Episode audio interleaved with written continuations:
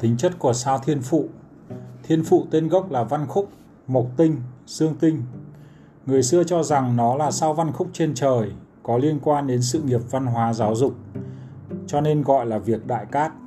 Trong kỳ môn, đa phần đại biểu các ngành văn hóa giáo dục, bậc thầy, giáo viên, trường học, người có văn hóa. Vì thế người xưa đem đại văn hào xem là văn khúc hạ phàm. Vì thế người xưa đem đại văn hào xem là văn khúc hạ phàm. Thiên phụ vào cung, mọi việc đều thích hợp. Cầu tài, kinh doanh, xuất hành, cưới gả, tu tạo đều tốt. Đặc biệt tốt cho việc kiểm tra lên lớp, phát triển sự nghiệp, văn hóa giáo dục. Trong kỳ môn, đa phần đại biểu người nho nhã, khiêm tốn, có tu dưỡng, có văn hóa, có tác phong, nhân từ hiền hậu. Đoán việc đa phần hài hòa, hòa thuận, nhường nhịn lẫn nhau, có phong thái của quân tử, gặp được người cầu học thì sự nghiệp học hành tốt có thành tựu.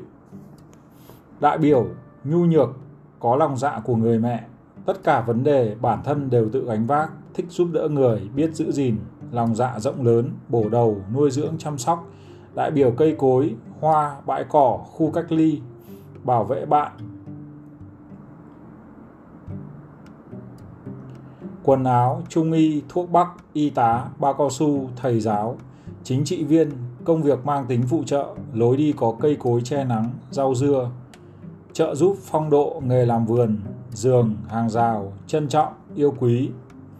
Trường cao đẳng, trái cây, hàng rào tre, gió xoáy, lông tóc, khiêm tốn, vú, phòng, tác dụng phù hộ, ruộng nương.